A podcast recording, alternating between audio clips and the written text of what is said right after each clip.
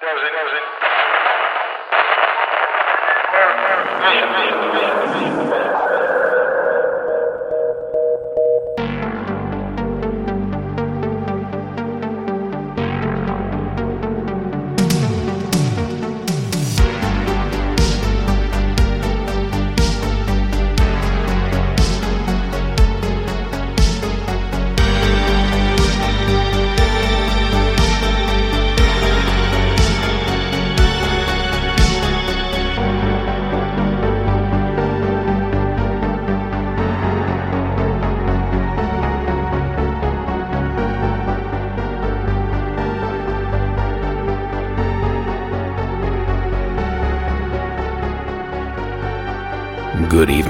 welcome to Monsters Among Us.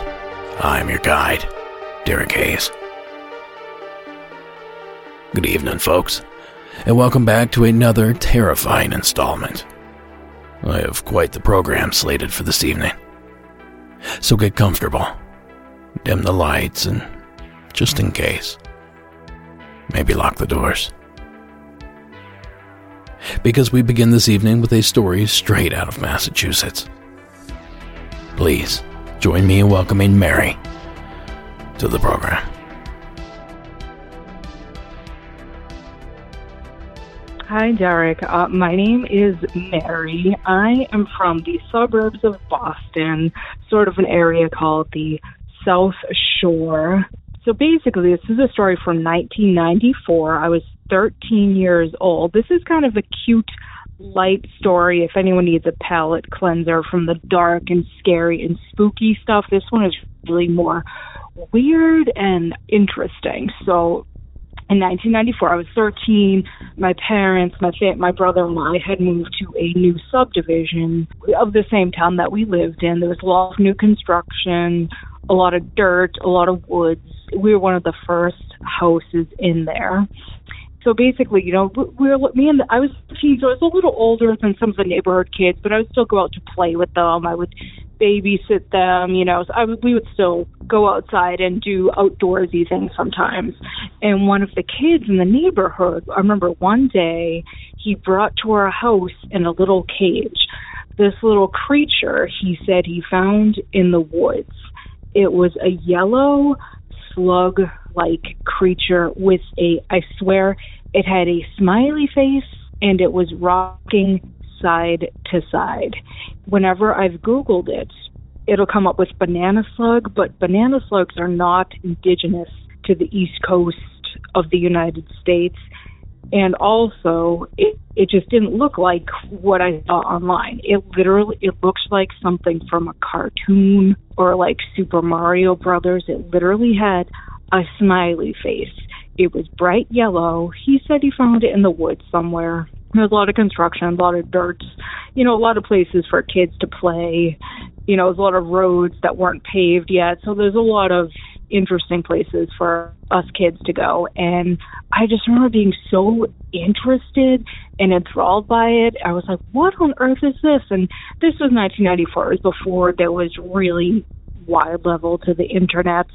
It was just so interesting. And it's been about over 20 years, and I still remember it, and I'm still fascinated by it, and I cannot figure out what it was. It almost looked fake. It almost looked like a Muppet type creature, but it was very cute.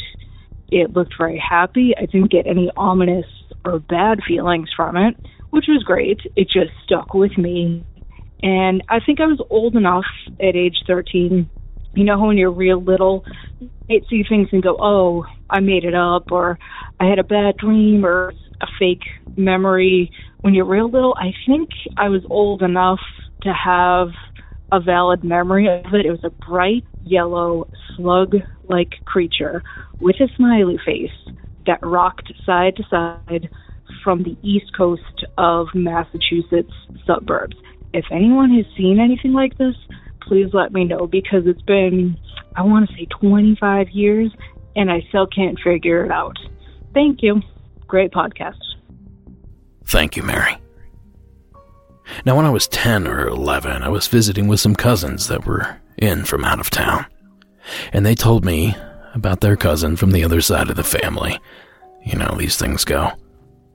Well, they told me about him having a mysterious creature as a pet. Now, they called the creature a cabbit, and they insisted that not only was it real and that they played with it, but that it was indeed the offspring of a cat and a rabbit. Now, 10 year old me did not know that was scientifically impossible. But what I did know is that I had to lay eyes on this thing. Now, they were in town for only a few short days, and each time I saw them, I was eager to ask them to update me on the mysterious cabbit that they were lucky enough to come in contact with. Now, I still remember begging my cousins and my parents both to let me see this creature. The fact that I was never allowed should have been a dead giveaway that the animal was probably too good to be true. I never did find out if they were just playing a trick on me. But you know, both cousins were younger than I was. So that doesn't seem like a likely equation. Or I suppose it's possible they themselves were fooled by an adult, or maybe an older child. Or maybe they were confused about an entirely different animal that they had no way of describing. But to say I was obsessed with this for the entire summer would be a bit of an understatement. But onto the strange and unusual creature Mary saw as a child.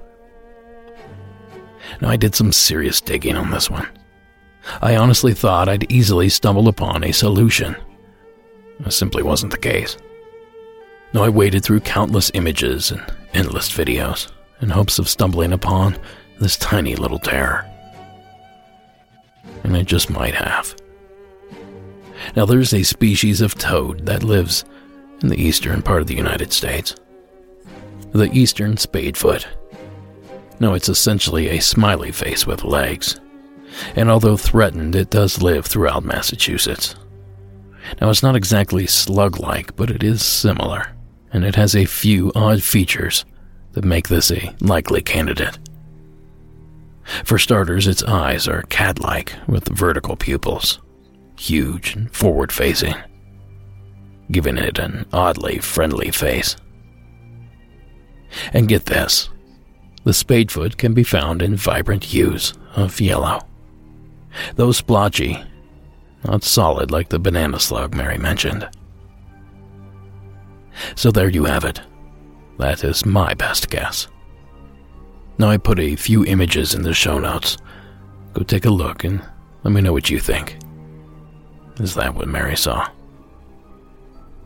Thanks again, Mary, for the challenging entry. So, do you have a story you'd like to have featured on the show? a true story. Give us a call at 1 888 608 Night. That's 1 888 608 6444. Now, given that we're only a few short weeks from Halloween, I think it's time to crank the ghost meter up to 11. And here to spook things up for us is Jessica from Canada. Hey, Derek and fellow listeners. My name is Jessica. I'm from Northern Alberta in Canada. I've called before, uh, probably a season or two ago, about falling asleep while I was driving. And I have another story for you. So last August, I moved into a tiny old little house with my two kids, uh, ages three and nine. I'd just gotten divorced. And when I had come in to view the house before moving in here, I had pretty good vibes about it. It seemed cute and quaint and uh, really comfortable, and I just didn't get any bad vibes about anything being here. Ugh, sorry, I'm creeped out. Um, so upon moving in, I remember the very first night I was unpacking boxes, and there was a few boxes in the kitchen, which you can see straight from the front of the house to the back of the house. There's this massive pass through bigger than like a 60 inch TV. This this pass through is massive. So I was pa- unpacking some boxes, and I saw out of the corner of my eye something dart from the where my kitchen table was across to the bathroom. But it didn't feel spooky, didn't feel bad. So I figured it was just something here, like a spirit or something that was just checking it out and seeing what we were up to. It was probably about a month or two later, I had a really nasty nightmare. In the house that I'm in right now, I have a washer and dryer that are stacked in the bathroom, and the bathroom is located right next to the back door. And there's a boot room there. So in this dream, the washer and dryer were stacked, but they were in the boot room. And I was up top in the dryer, and I closed the door. And when I closed the door, there was a little boy standing there. He had very dark eyes. I don't know if his eyes were black. I don't want to go there and think that he's a black eyed child. But there was a little boy with very dark eyes that was, I, I was viewing this dream as if I was watching myself doing the laundry. And the little boy appeared and he was just looking at me and he said, You're not supposed to be here.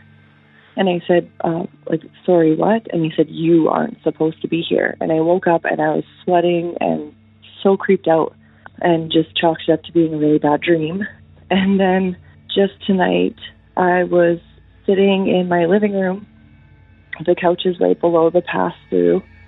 And it felt like somebody had rushed up to the pass through um, from behind me. And I was so scared to turn around um, I didn't I didn't look, so I just kept focusing on the TV, pretending like I didn't notice anything happening. And all of a sudden, it felt like somebody blew air directly into my right ear.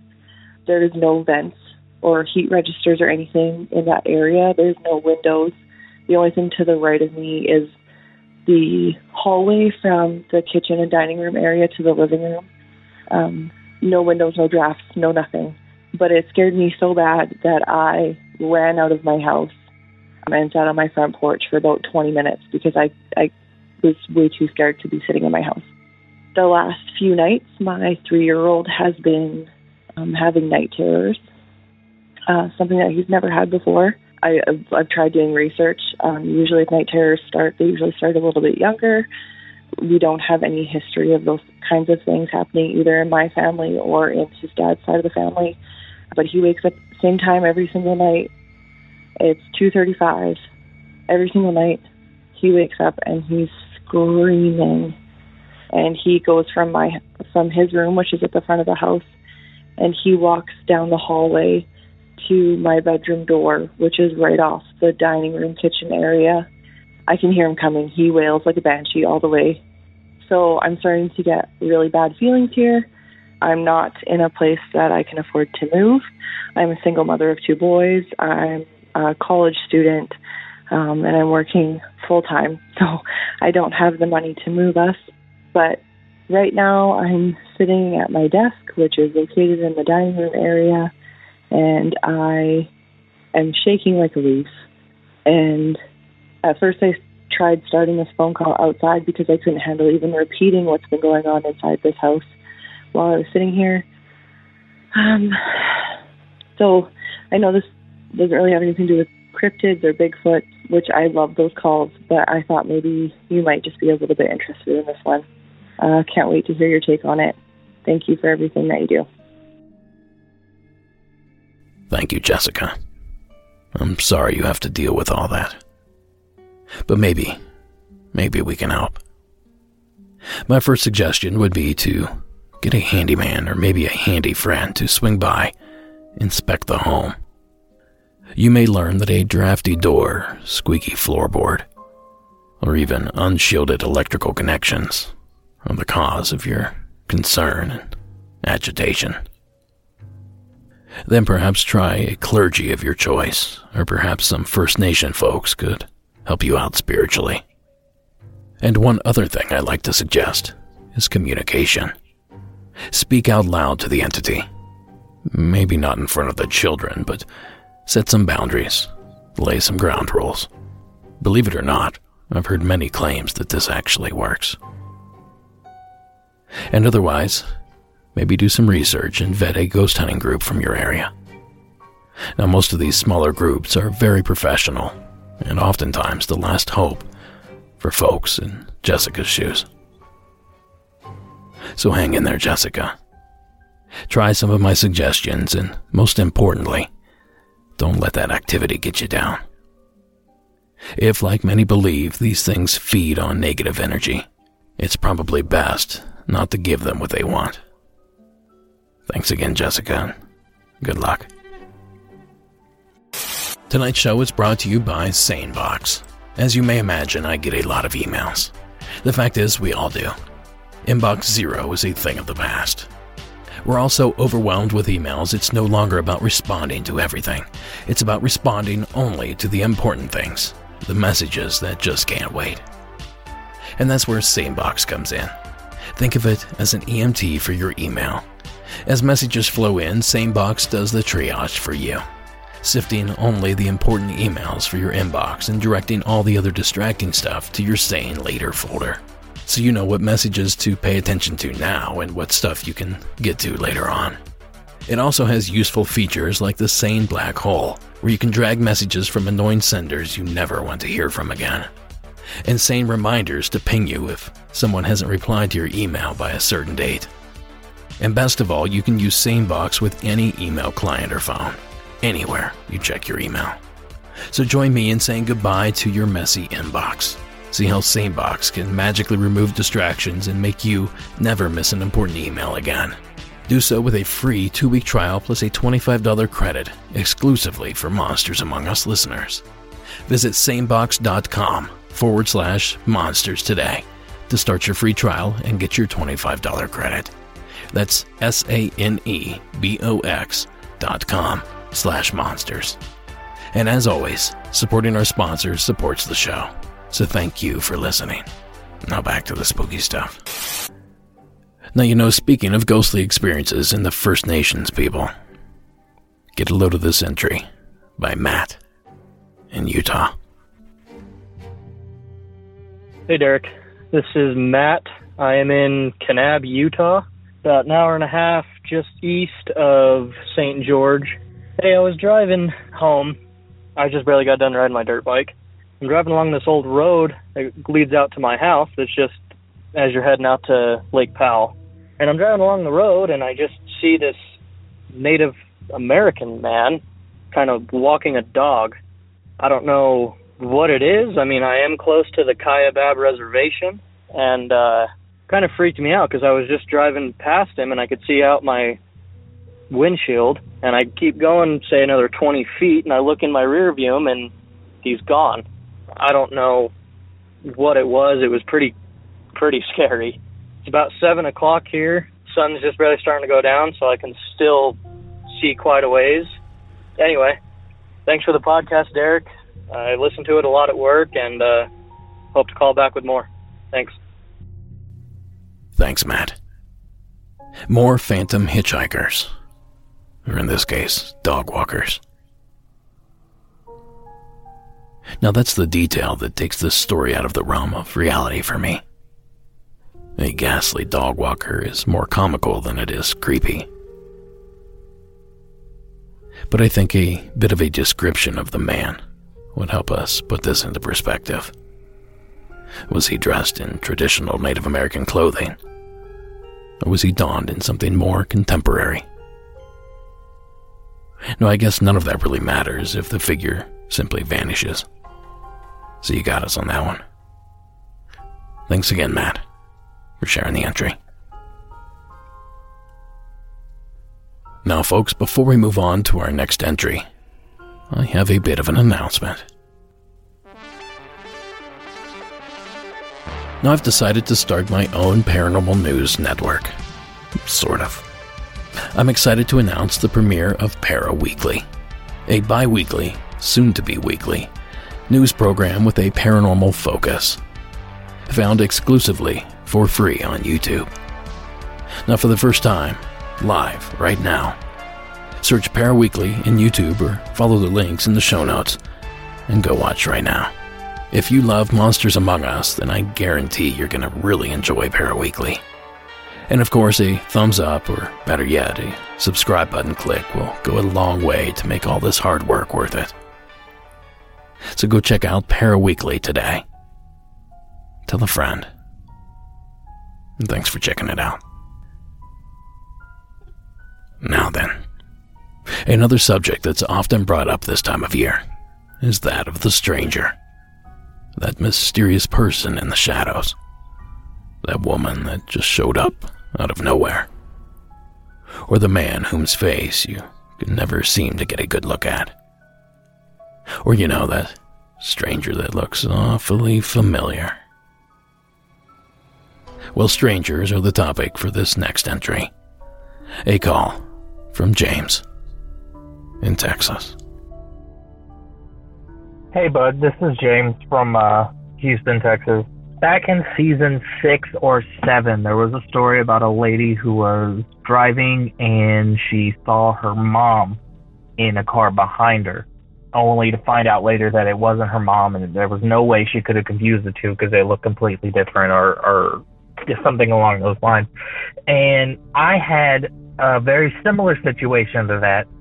So I was at my house. Uh, I had three friends with me. Um, one friend, her sister, and then another friend of ours, and we were just kind of hanging out. It was like the middle of the day. It was afternoon. Uh, so we decide that we want to go get some lunch because you know we nothing to do, kind of. And we ended up going to a restaurant that's right off the freeway, like uh, like you turn off the freeway and you're you're in the parking lot, you know, like like right there we get off and we park and we park facing the road. So when we get back in the car, you're sitting down, you're looking at the freeway going right in front of you, right? So we go in, we eat. We probably spend an hour and a half, maybe two hours there, just hanging out, doing whatever. Uh, we come out to go back home, and in front of us on the freeway there was an accident. It looked like a hit and run. We didn't see it happen. We just saw the aftermath, and it was an SUV and like the the front end of it was all all smashed. You know, it looked pretty bad.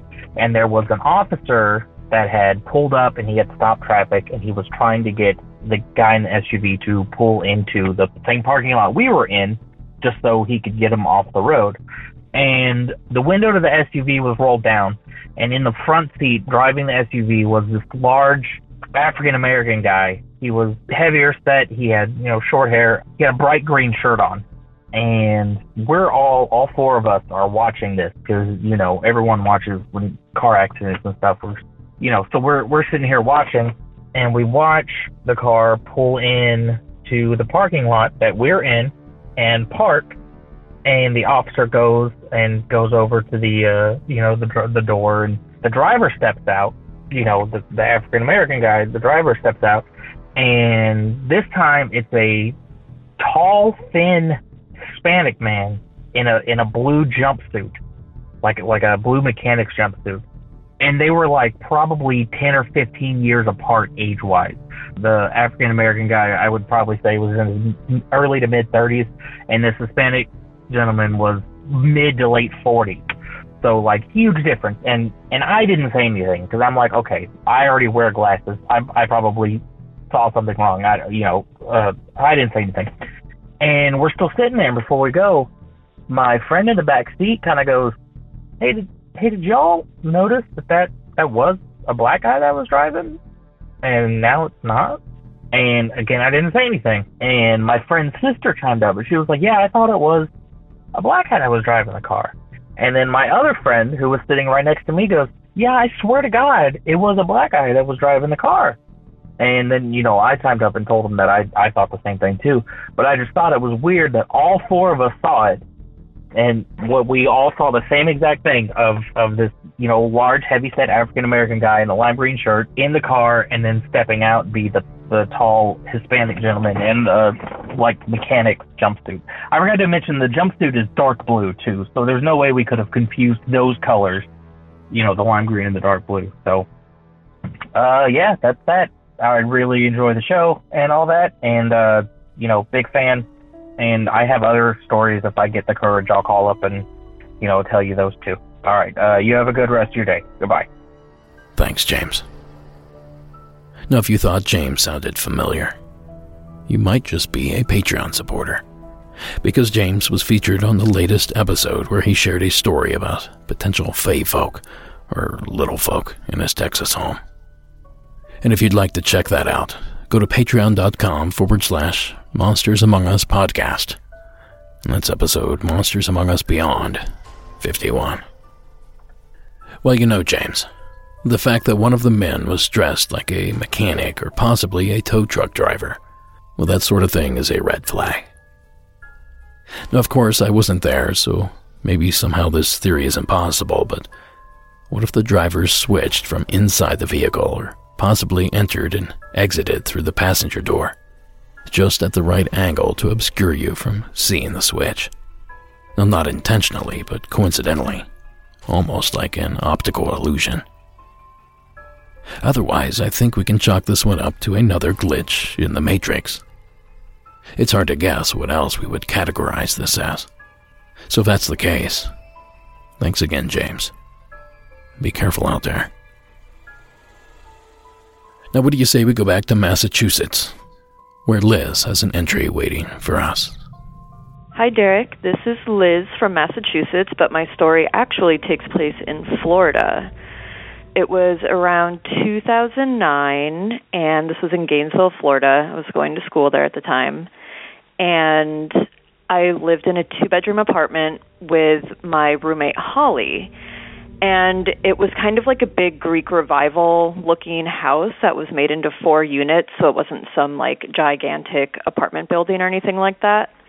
Anyways, she was going out of town one weekend, and so I had the place to myself and I was feeling really angsty about something, as I did often back then. And so I decided to flop down on the couch in the living room since I had the place to myself and take a nap, I guess.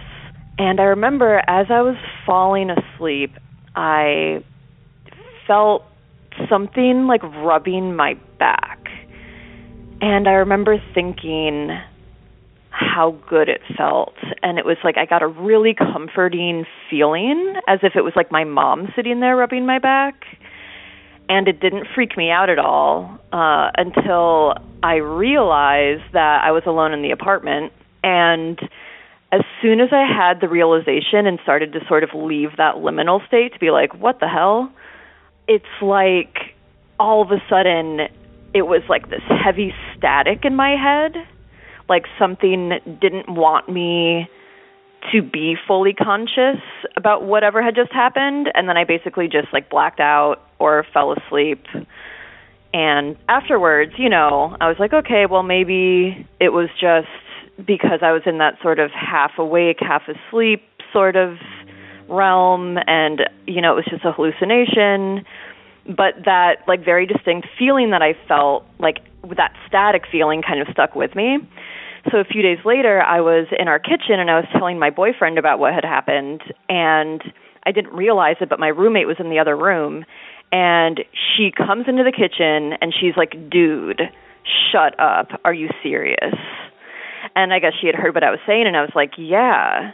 And apparently, the day that she left, which was also the day that I took that nap and felt that feeling on my back, she had been in the bathroom brushing her teeth and she was also feeling like really crummy about something. And she could have sworn that she felt something rubbing her back as if to like comfort her. And you know it was enough that she remembered it obviously but i don't think she thought too much of it you know? Kind of like most of us you know maybe experience something a little odd but figure there's a reasonable explanation or it was just a mind trick or something and she's definitely the kind of person who would never make something like that up. She was, you know, fairly serious, wasn't at all into jokes of that sort. So, you know, it's not a really dramatic story, but I always thought it was kind of interesting that we both experienced this totally random sensation. So, thanks for everything you do, Derek, and hopefully you can use my story. Thanks. Bye. Thanks, Liz. That's pinnacle creepy right there. Physical contact with an unseen entity and a second experiencer for validation. But you know, putting myself in Liz's shoes, I don't know how Liz continued living there. I think I'd probably feel like there were eyes and possibly even hands on me at all times. Mighty brave. Thanks again, Liz, for sharing that shiver inducing entry. Tonight's episode is also brought to you by BetterHelp. Does it seem like there's a block between you and your happiness? Is there something preventing you from achieving your goals? You know, I've been there, which is why I know how important it is to start prioritizing your mental health today.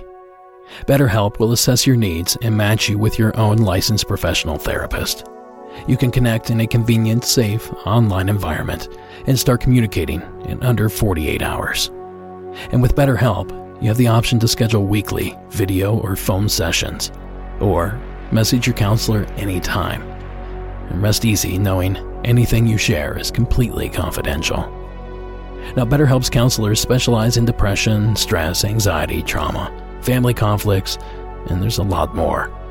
The service is available worldwide and at a more affordable price than any traditional offline counseling. And of course, financial aid is available for those that need it. Now, I want you to start living a happier life. And as a Monsters Among Us listener, I can get you 10% off your first month by visiting our sponsor at betterhelp.com forward slash monsters among us. So join over 1 million people who have taken charge of their mental health. Again, that's betterhelp, H-E-L-P dot com slash monsters among us. Now you know it, supporting our sponsors supports the show. So thanks for listening, and back to the creepiness. Now, guys, it seems that this skinwalker has grown in popularity lately. I say that because I've received several calls involving the nightmare enigma just over the past few months. In fact, I shared one of those on the recent Patreon episode I just spoke of. Well, believe it or not, I have yet another to share with you here tonight. This one from JT in the state of Colorado. Hey, Derek. My name is JT. I live in Denver, Colorado. I'm calling because I'm listening to season 11, episode 4, and somebody was talking about a humanoid switching from a possum to humanoid back to possum, and that triggered my mom's story upon another story. All right.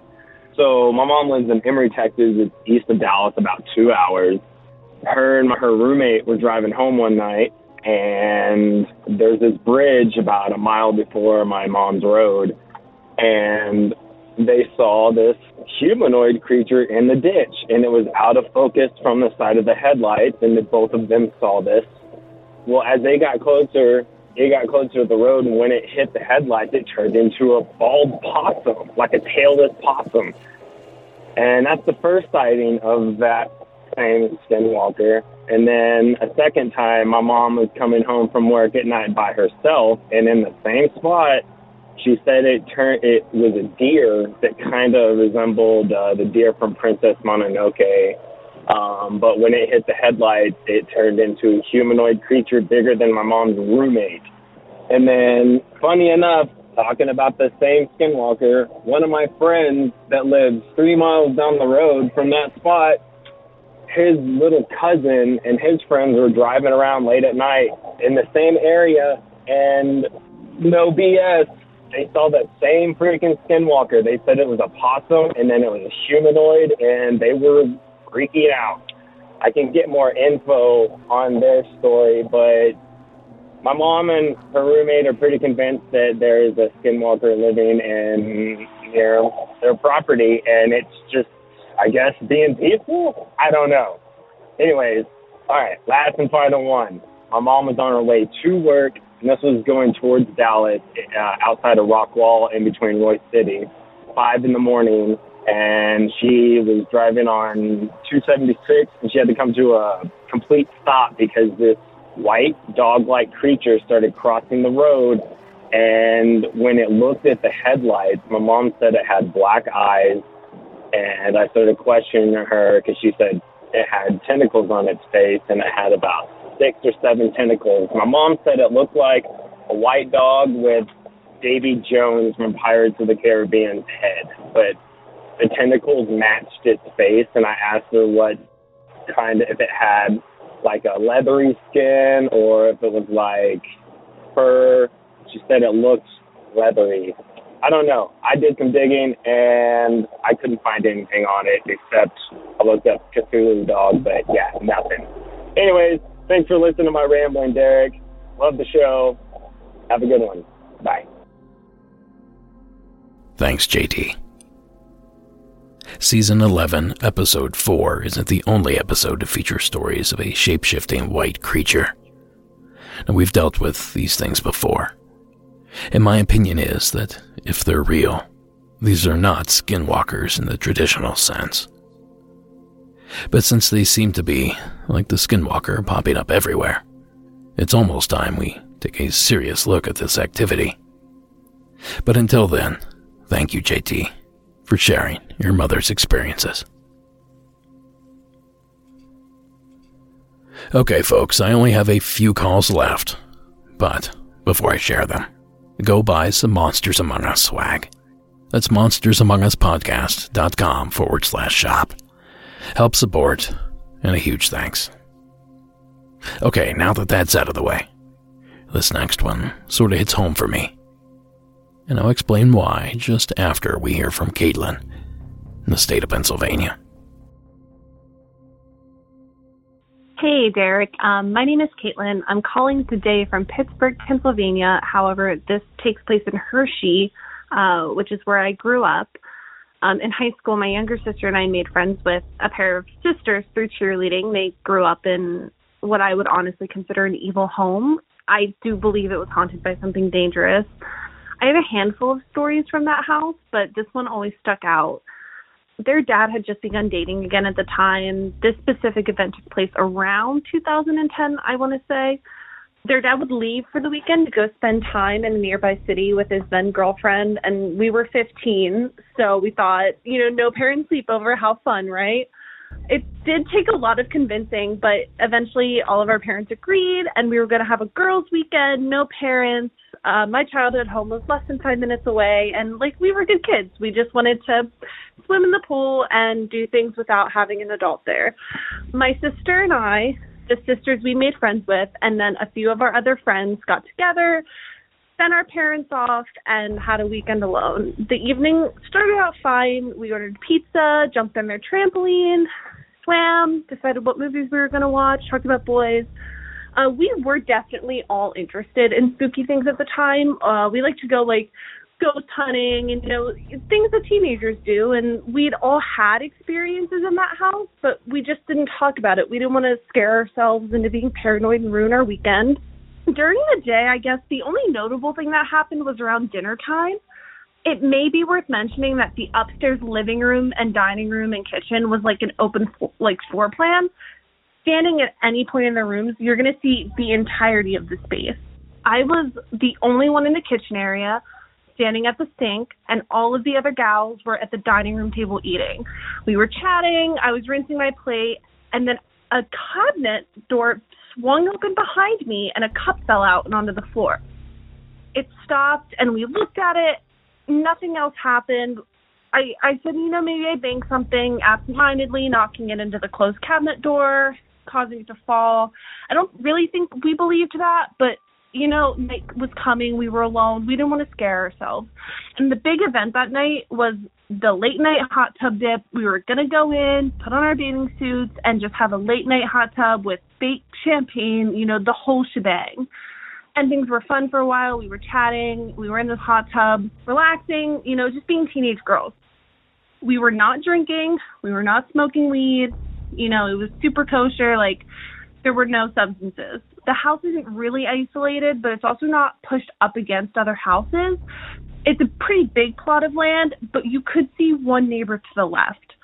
The hot tub was tucked against the side of the house that was facing those neighbors. So if they were going to be coming out of their house, we would have seen them. On the other side of the house was the driveway, and the only thing parked in it that weekend was their RV. We were in the hot tub maybe an hour, and then we started hearing loud music. Immediately determined it wasn't the next door neighbors. They were old, it was dark, it was late. We couldn't figure out where this was coming from. My friend got out of the hot tub and walked around to, you know, look out front and said, you know, did anybody turn on the RV? We all declined. None of us had been out there all day. However, the RV lights were on, and that's where the music was coming from. So we all were like, what the hell? we have to go check it out. This RV's on. Somebody might be in there. So instead of, you know, calling our parents and, you know, we decided we were going to man up and we were going to do it. So we all grouped together and I remember walking up to the RV and it was just blasting music, this loud Christian like rock music. It was so loud. It, like somebody cranked it up and the door was locked when we got there. But we saw that the key was in the ignition. Um, luckily, there was a spare set. So one of my friends went in, grabbed them. We opened it. The music stopped. I remember the tension lifting a little bit. We thought that maybe their dad had plugged it in, like, you know, started it, forgot it, and the radio tripped or whatever. It was old. As we're walking away then from the RV, we all heard it. The soft sound of a woman's voice singing, and all of us heard it. We froze and just looked at each other. And next thing you know, you hear this laughing, like this mocking sort of laughter. And it wasn't coming from any of us. We couldn't see anybody. And then it stopped and we screamed. It was so late. We just screamed and booked it towards the house. We were crying, shaking, called my parents over in a rush so we would feel safe again turned on every light in the house and waited for my dad to get there, who was less than pleased because he said he knew this was going to happen. Um, that we were just psyching ourselves out and, you know, offered for us to all go back to my house and spend the rest of the evening there. Of course, we went. We were terrified. We didn't want to be alone. Like I said in the beginning, I could tell you a million stories about this house, but this one really hit me because it was the first time that anything had ever happened and we had all been there and all heard it and all you know, felt those same things. They don't live there anymore. I do believe their dad still owns the house, but you know, we're all grown up and have all, you know, left the nest and I haven't been to that house in, you know, well over a decade. And I don't think I would ever go back. It was absolutely almost demonic, to be honest. But anyways, you know, thanks for your awesome podcast. You know, thanks for giving these crazy stories an outlet and, you know, making people feel heard and like and entertained. Have a good night. Thanks. Thanks, Caitlin. You know, if mass delusion really takes place, Caitlin's setting seems to be the perfect breeding ground for it. You know, I can't help but feel it only takes one person to overreact to get an entire group like that going. But, if that's what it was, then how did the cupboard open? How did the RV start? And where was that maniacal laugh coming from? Now, as I said in the intro to the story, this call struck a nerve because I finally found a travel trailer. Sarah and I went and picked it up last week, and now it's time to hit the road. Yes, in search of monsters. So be sure to follow us on Instagram because I'm sure we'll be posting updates from wherever we are. Now, the camper's a 2021, so I think my chances of it being haunted are slim to none. But I still have my fingers crossed. Thanks again, Caitlin, for sharing that eerie entry. Now, throughout this journey, we've dodged mysterious critters. We've tiptoed past a plethora of ghosts and even tangled with a skinwalker. You could say that we have the paranormal spectrum covered. But what if I told you I have a topic that even I hadn't heard about? So, here, with the first of its kind, from the Caribbean island of St. Martin for the first time, please welcome Gary to the program. Hey, Derek. This is Gary. My story takes place in uh, the island of St. Martin, July 2017, right before Irma hit. The exact location is uh, Little Bay, which is uh, I don't know, there's a Fort Amsterdam on the one point there of Little Bay, but this happened on the opposite point of Fort Amsterdam. Uh, I was on vacation with my parents and their friends on a scuba diving trip. This happened after we got done scuba diving one day. I decided to go snorkeling in Little Bay. So we go out. I had snorkeled on the left side before of if you're standing on the beach lots of cool stuff to see on the left side. Like they put statues out in the water and stuff like that. So I was like, I've been out there. Let's go snorkeling on the right side. So my dad and a friend of his and myself decided to go along the right side of the beach. As I'm swimming out, I'm seeing like all the coral heads and the reefs and everything are are just dead and everything's white. All the coral is dead. which I thought was weird because everywhere else I've been on the island is, you know, full of life and colorful coral and stuff. As we swim out, it starts to get rough. We're almost at the the point of this bay. Uh, I turn around. My dad's like, "It's too rough. I'm going back in. Can't keep going." I'm like, "All right, well, I'll be right behind you. Five minutes." I because I spotted another coral head like out in front of me that looked like it had some life to it, and there might be some fish or something under it. They start swimming back. I dive down to go look underneath this coral head, and uh, as soon as I get down there, it's like millions of bubbles just come out of nowhere, like a boat just went by or something. But I can't see which way is up, which way is down. Can't see the hand in front of my face. I'm just like, this is weird. I don't know why there's so many bubbles. I know I was near the bottom, so I put my feet on the ground and pushed off came up to the surface. I turn around to start swimming back, and I notice that I can't see my dad or his friend in the water anymore.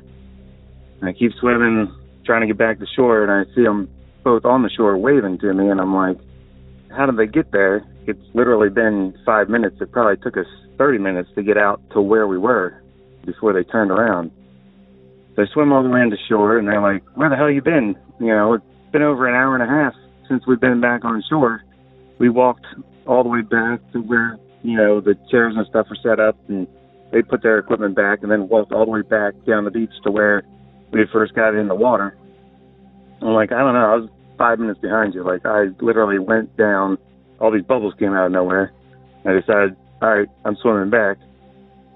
Get back on the beach, and uh, I go to take my rash guard off, which is extremely tight you know, it's like neoprene or whatever, you know, take it off. My mom's like, what the hell's that on your back? I'm like, I don't know. What are you talking about? And apparently there was three dime, like uh, about the size of a dime, a perfect like circle cut out of my back in a triangle formation that were like, like I'm guessing it was something that bit me or something out there. That would be, you know, the logical explanation is that something bit me, but there was no holes in my rash guard, which was you know weird because it was so tight. Like what could get underneath my rash guard, bite me in my back, and then and me not know it. You know, like seemed strange. So I went to like the local, you know, doctor there. And they're like, we've never seen anything like that. Never seen a bite. You know, and these holes in my back were like, com- all the skin was cut out inside the circle, and it was about the thickness of a dime of how deep the wounds were and there were three of them in a perfect triangular formation in the center of my back. So my logical explanation is something out there bit me and took my the skin off my back. And then like the other weird thing is where did the hour and a half time go? Because I mean I literally went down to the bottom, was down there for less than a minute because I can only hold my breath for about a minute, and then swam back to shore. I don't know. I thought it was kind of weird. I went to the local doctor there in St. Martin. They said they'd never seen it. When I got back home, I went to the doctor again and was like, "What is this?" I mean, the, the one in St. Martin gave me some, you know, antibiotics or some kind of cream to put on it, but you know, nobody knew what it was or had seen this type of marks before. You know, so I thought it was kind of weird. And uh, you know, the logical explanation, like I said, was something out there bit me. Uh, but how it got under the rash guard, I don't know. How I didn't feel it, I also don't know. Um, maybe you could kind of do research on, you know, something that would bite somebody in a perfectly size of a dime and just take out, you know, a quarter of a, less than a quarter of an inch of uh, skin off my, like, completely out of my back.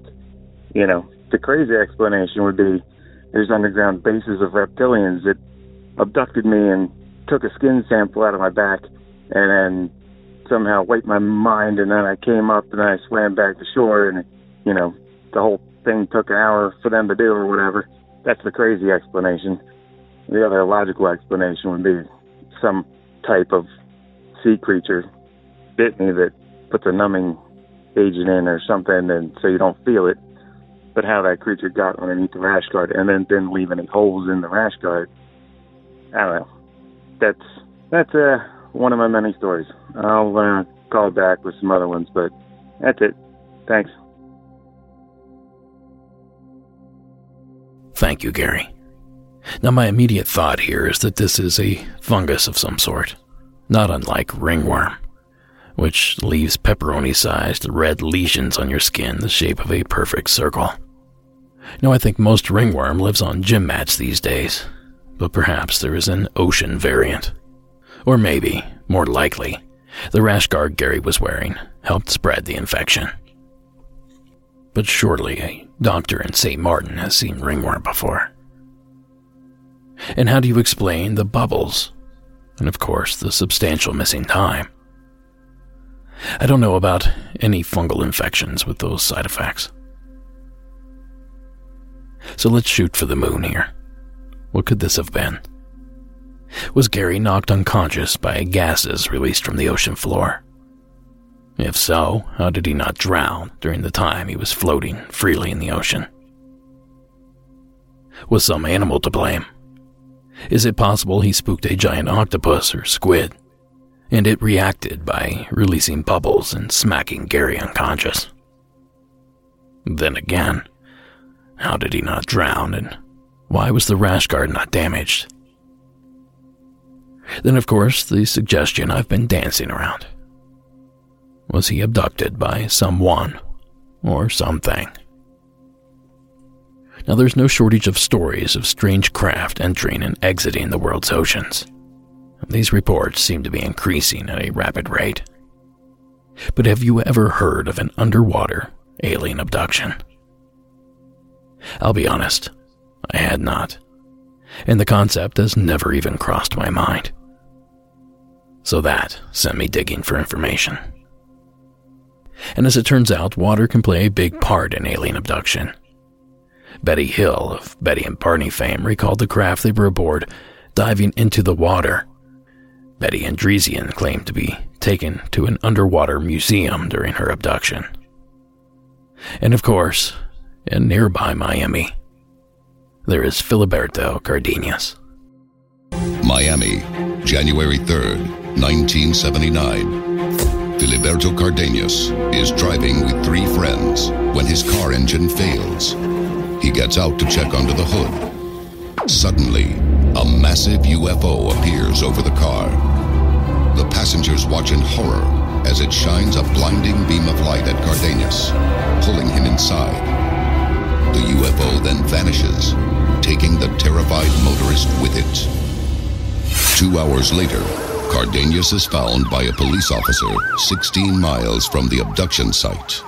But according to the victim, he had traveled much farther. Cardenas reports the craft was manned by three human like aliens who flew him to a rocky stretch of coast, which opened into an undersea tunnel. The aliens spoke Spanish, warning Cardenas of future wars and disasters that will threaten humanity. At the end of the tunnel, the UFO arrived at a massive underwater city. There, Cardenas met another human abductee who claimed to have been living with the aliens for years. Cardenas claims the aliens then conducted a series of medical experiments on him. A later physical examination reveals over 100 needle marks on his body. Not long after his abduction, Cardenas begins to suffer from a litany of strange afflictions.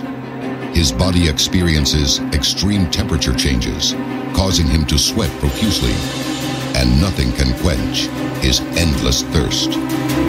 Worst of all, he suffers terrifying memory loss that leaves him wondering what is real and what is the work of his alien abductors. Now, that clip courtesy of the UFO files. So maybe you picked up on a few of these coincidences. Both stories come from relatively similar locations. Both involve underwater mysteries. And more importantly, both discuss physical procedures to the body. And given Filiberto's memory loss, I suppose you could say missing time is also a factor here. So let me leave you with one more possible scenario. What if when Gary submerged, he disturbed some sort of unknown craft. And in its retreat, he was caught up in the bubble trail. I can only assume that's some sort of byproduct of their method of transportation.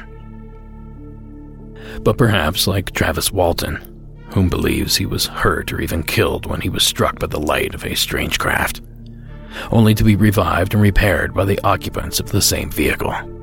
Like Walton, maybe Gary was injured by the sudden release of the bubbles, and they were forced to take him aboard to fix him up, so to speak. Were the strange, dime sized lesions in the missing time simply a byproduct of this rescue procedure? Now, it might sound crazy, but then again, so does Gary's story. But I'll tell you, we couldn't be happier that he shared it here with us.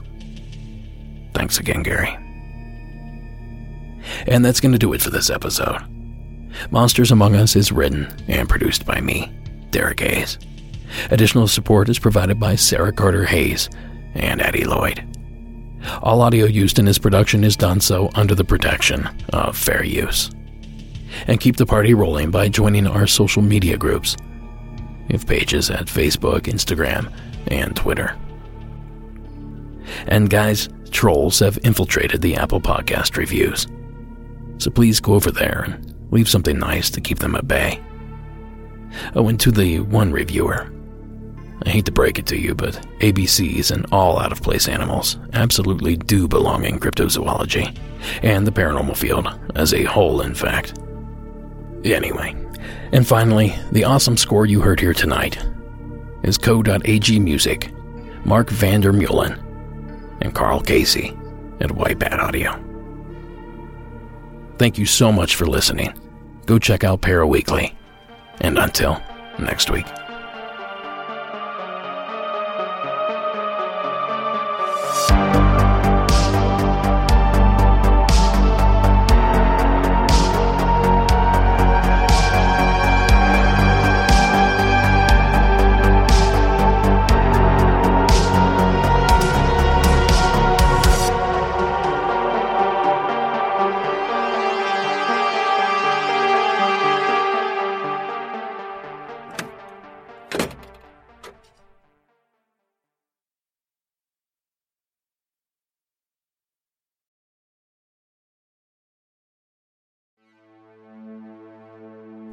A few weeks ago, I shared a story about a walking tree. The response was so great that I thought I'd follow it up with this equally as interesting entry from Alan in the state of Maryland. Hello, Derek. This is Alan calling from Baltimore, Maryland. And I'm referring to uh, season 9, episode 15, the story about the uh, talking tree. Okay, this is my story. Um, I was about 9 to 10 years old, maybe. Uh, it was in 1994, and it was around um, 11 a.m. And it was my friend David, his sister Lucy, and their dog Scotty, and me, Alan. We were enjoying our summer playing with the dog in my side yard when we were interrupted by a, a strange sound. We became still and quiet so we could hear it again more clearly. It was a voice and it sounded demonic, calling my name it was a weird voice, like Andre the Giant, that kind of sounding voice, and uh, I was very creeped out at the voice calling my name, and it was all the way from my backyard. We were in the side yard, and I could see the look on my friends' faces. I mean, you know, they were feeling the same. But it was weird. Uh, Scotty the dog almost gave us the impression to go investigate, or maybe it was just us just thinking that. And the three of us, being oddball kids, ran into the house through the side door and grabbed whatever we could defend ourselves with. One grabbed a crucifix, another grabbed a knife, and another grabbed a baseball bat. Along with our weapons and the dog, we inched our way to the backyard. And it's kind of comical thinking back now, you know, with all that stuff, but completely, you know, it was real and terrifying as a kid. So, uh, my backyard had a, uh, a large rotten tree, and at night an owl would visit this tree to hunt. I'm guessing, but it was really it was really creepy uh, looking tree. So as we got cl- closer to the tree, we heard the voice calling my name. I thought later, uh, as passed time by, that you know someone was just messing with us, playing a trick. The, the most important part of this experience is that the voice was coming directly, I mean, directly from that rotten tree. And that was just the strangest thing. And that's why I referred to that, that uh, episode where the man was talking about a talking tree. So the three of us just started to run. We didn't know what to do from the back to the side yard down the alley in front of my house screaming and uh, barely being able to uh, catch our breath. And uh, that's about it. And um, thank you, uh, Derek and company, for your time, and thank you for what you do. Thanks again. Bye. Thanks, Alan. You know, I can't help but think that that sounds like something straight out of the film Poltergeist. You know, I'm curious to know if the tree was dead or living at the time. And I'm also curious to know if it's still standing today. And as Alan mentioned, we've covered this subject once before. Something tells me we will cover it again. Until that time, thanks again, Alan. And thank you for sticking around to the end of the program. Have a good night.